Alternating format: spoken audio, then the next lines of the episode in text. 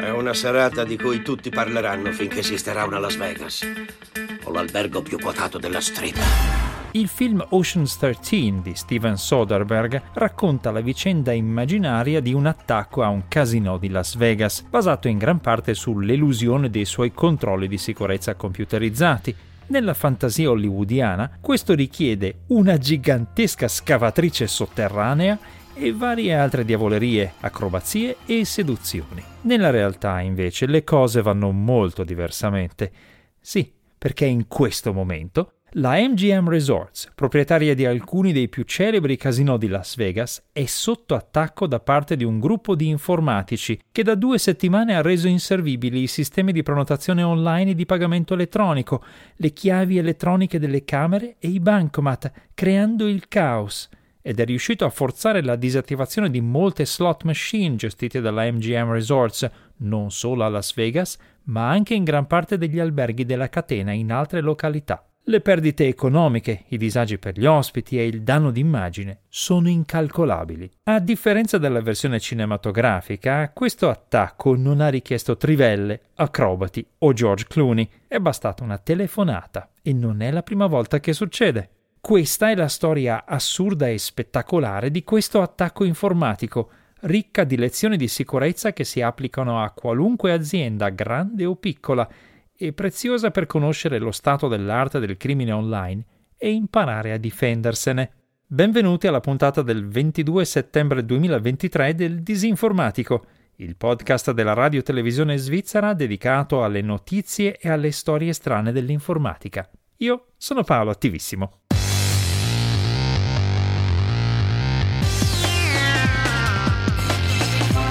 Disinformatico.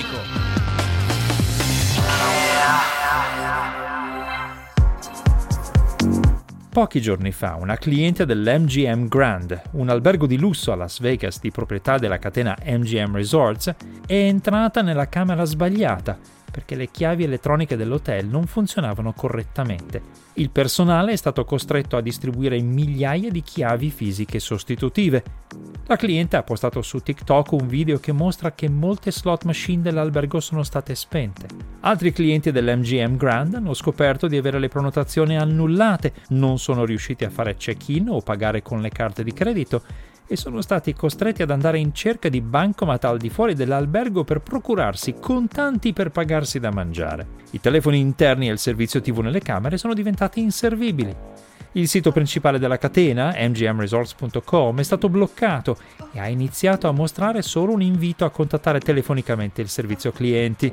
Lo stesso caos ha colpito altri alberghi e casinò della MGM Resorts nella stessa città e in tutti gli Stati Uniti, costringendo il personale a lavorare con carta e penna. A distanza di due settimane, le prenotazioni online sono ancora inaccessibili e i disagi per i clienti continuano. Il 12 settembre la MGM Resorts ha pubblicato sul sito della SEC, la Securities and Exchange Commission, l'ente federale statunitense che vigila sulle borse, un avviso che parla molto diplomaticamente di una questione di sicurezza informatica che riguarda alcuni sistemi dell'azienda ma la realtà è assai meno diplomatica. La MGM Resorts è stata vittima di un attacco informatico, messo a segno usando una tecnica classica, descritta brutalmente su X, il social network un tempo noto come Twitter, da alcuni alleati degli aggressori con queste parole. Per compromettere MGM Resorts, il gruppo ransomware AlphaV è semplicemente andato su LinkedIn, ha trovato un dipendente e poi ha chiamato l'help desk. Un'azienda valutata a 33 miliardi e 900 milioni di dollari è stata sconfitta da una telefonata di 10 minuti.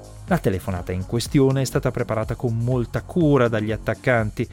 Secondo le informazioni rese pubbliche fin qui, l'help desk aziendale di MGM Resorts sarebbe stato vulnerabile perché per ottenere un reset della password, i dipendenti dovevano fornire solo informazioni personali di base come il nome e cognome, il loro numero identificativo in azienda e la data di nascita.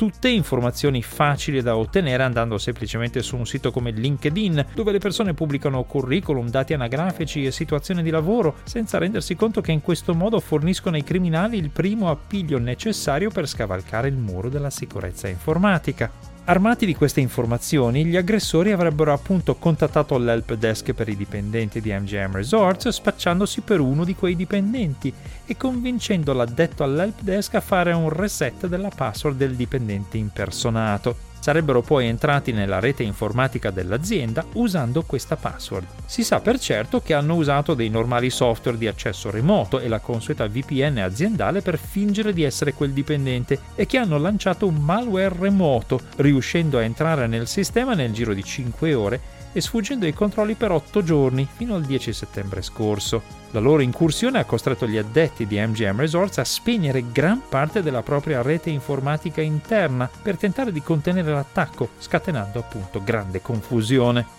Attacchi come questi sono l'incubo di ogni addetto alla sicurezza informatica, perché fanno leva su due fattori incontrollabili.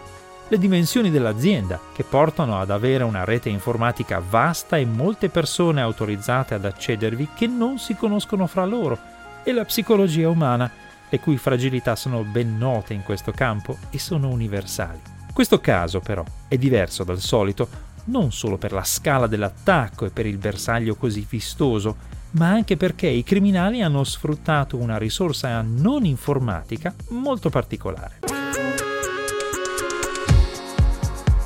Sulla scena virtuale del crimine sono arrivati l'FBI, il governatore dello stato del Nevada, Joe Lombardo, e numerosi consulenti di sicurezza informatica in aggiunta a quelli già impiegati dalla MGM Resorts. Questi esperti hanno indicato i probabili colpevoli dell'attacco, un gruppo noto come Scattered Spider, letteralmente ragno diffuso, che ha già effettuato intrusioni informatiche di questo tipo a scopo di estorsione, con la tecnica classica del ransomware, che consiste nel rubare o bloccare dati sensibili della vittima e poi chiedere denaro per non pubblicarli o per sbloccarli.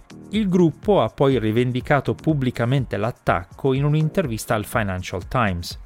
Scatter Spider ha avuto successo perché le procedure di sicurezza del bersaglio erano troppo deboli e verificavano le identità usando soltanto dati personali facilmente reperibili, ma soprattutto perché molti dei membri del gruppo parlano inglese come madrelingua. Secondo gli esperti, infatti, il gruppo è composto da persone molto giovani che risiedono negli Stati Uniti e in Europa e la loro competenza linguistica e culturale rende molto credibili le loro telefonate in cui simulano di essere dipendenti di aziende statunitensi. Questo li distingue nettamente dagli altri gruppi criminali operanti nello stesso settore, che sono prevalentemente russofoni e quindi farebbero molta fatica a spacciarsi plausibilmente al telefono per un dipendente americano.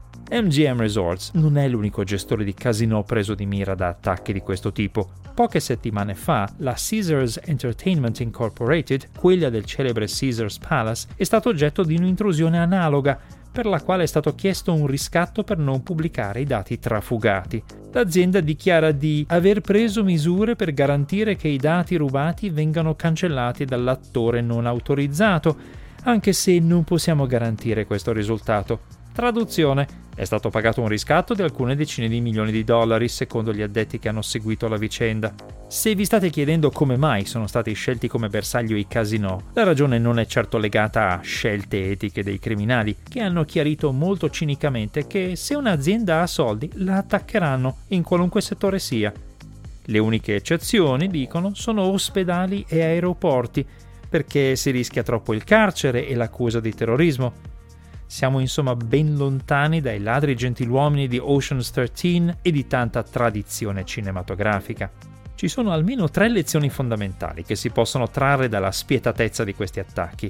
La prima è che pubblicare su LinkedIn, Crunchbase e simili il nome dell'azienda nella quale si lavora e in quale ruolo ci si lavora è una pessima abitudine che andrebbe abbandonata, magari sostituendola con una indicazione generica del tipo di azienda o del suo settore. La seconda è che gli aggressori attaccheranno qualunque punto debole. Per esempio prenderanno di mira le procedure di verifica di identità, che non devono basarsi quindi su dati personali facilmente reperibili, oppure colpiranno i sistemi informatici ausiliari ma indispensabili, come quello degli impianti antincendio o quello delle prenotazioni, oppure quello di un fornitore esterno, che sono meno difesi. La terza lezione è che i vari sistemi informatici di un'azienda non devono fidarsi l'uno dell'altro, perché se lo fanno è sufficiente violarne uno per avere accesso agli altri e si produce un effetto domino che paralizza l'intera azienda. Nel caso della MGM Resorts, appunto, il caos è stato causato dal fatto che sono stati gli addetti alla sicurezza a spegnere molti sistemi per evitare che gli aggressori li raggiungessero. Ovviamente creare un sistema aziendale nel quale non ci sono barriere interne è molto più facile e offre anche una grande efficienza, ma in caso di attacco quell'efficienza diventa una costosa debolezza. Ed è così che può bastare una telefonata ben studiata per far crollare un'azienda miliardaria. Ma c'è anche una quarta lezione, che arriva da un caso diametralmente opposto a questo. Retool è una società californiana che sviluppa software, con un paio di centinaia di dipendenti in tutto, l'esatto contrario del colosso MGM Resorts. Ma anche Retool è stata attaccata pochi giorni fa. L'aggressore ha iniziato l'attacco inviando degli sms ai dipendenti, spacciandosi per un collega in difficoltà e chiedendo ai destinatari di cliccare su un link dall'apparenza innocua per risolvere un presunto problema di stipendi. Un solo dipendente è caduto nella trappola, ma è bastato. Il link infatti portava a una pagina di login fasulla, nella quale il dipendente ha immesso le proprie credenziali, dandole così all'aggressore. Fin qui nulla di speciale, ma a questo punto, come racconta Retool sul proprio sito, il criminale ha telefonato al dipendente, fingendo di essere quel collega in difficoltà, e ne ha simulato la voce con un software apposito dimostrando anche di conoscere la planimetria della sede, i nomi di molti colleghi e le procedure interne dell'azienda. La voce è stata riconosciuta dalla vittima e l'ha convinta ad abbassare le proprie difese e a dare un singolo codice temporaneo di autenticazione a due fattori a quel falso collega al telefono. Quel codice ha permesso all'aggressore di aggiungere un proprio dispositivo al sistema di autenticazione aziendale e da lì acquisire il controllo di ben 27 account di clienti di Retool nel settore delle criptovalute. Uno di questi clienti è stato così derubato di circa 15 milioni di dollari. Di solito l'autenticazione a due fattori viene presentata come una soluzione di sicurezza estremamente efficace e normalmente lo è, ma in questo caso ha fallito secondo Retool la colpa è di Google, perché la sua app di autenticazione, Google Authenticator, da qualche tempo spinge gli utenti a sincronizzare nel cloud una copia dei codici di autenticazione. Questo è considerato pericolosissimo dagli esperti, perché vuol dire che se qualcuno prende il controllo di un account Google, ottiene accesso anche ai codici di autenticazione di tutti i siti gestiti tramite Authenticator. Il dipendente di Retool che è stato ingannato aveva attivato questa sincronizzazione e questo è un problema che tocca tutti gli utenti di Authenticator, grandi e piccoli. Se usate Google Authenticator e avete attivato come tanti la sincronizzazione dei codici nel cloud e adesso vorreste disattivarla, aprite l'app, cliccate sull'icona del profilo e scegliete Utilizza senza un account, ma tenete presente che se il dispositivo sul quale avete Authenticator si guasta o viene perso, non avrete più modo di riottenere i codici di autenticazione. Anche in informatica, comodità e sicurezza sono spesso in contrasto fra loro. Questi casi di attacchi informatici molto sofisticati, con voci clonate, ricognizione del bersaglio, sfruttamento di una vulnerabilità poco considerata e un bottino ingentissimo, dimostrano che il crimine informatico non va assolutamente sottovalutato. Un recentissimo rapporto di SwissVR, Deloitte e dell'Università di Lucerna rileva che il 45% delle grandi aziende svizzere è stata vittima di un attacco informatico e che di queste vittime il 42% ha subito un danneggiamento delle proprie attività. Il 18% delle aziende con meno di 50 dipendenti è stato oggetto di attacchi importanti. Il Centro Nazionale per la Cibersicurezza ha documentato oltre 34.000 attacchi solo nel 2022, il triplo rispetto al 2020. Eppure il 30% delle imprese svizzere non ha nemmeno nominato un gruppo interno per la gestione degli incidenti informatici. No, eh, non si può fare. Non abbiamo gli uomini. Viene da chiedersi se per caso quel 30% stia aspettando che la lezione di sicurezza informatica arrivi direttamente da George Clooney in persona. Sei pronto? Sono nato pronto. Il podcast si ferma qui per questa puntata ma presso www.rsi.ch audio nella sezione programmi e su tutte le principali piattaforme podcast troverete una nuova puntata ogni venerdì mattina e trovate subito anche tutte le puntate precedenti. Il Disinformatico è una produzione della RSI Radio Televisione Svizzera. Da parte mia, grazie per aver seguito questa puntata e se vi servono i link o le fonti di riferimento che ho citato, potete sfogliare il sito disinformatico.info mentre se avete segnalazioni, commenti o correzioni mi potete inviare una mail all'indirizzo paolo.attivissimo-rsi.ch. A presto!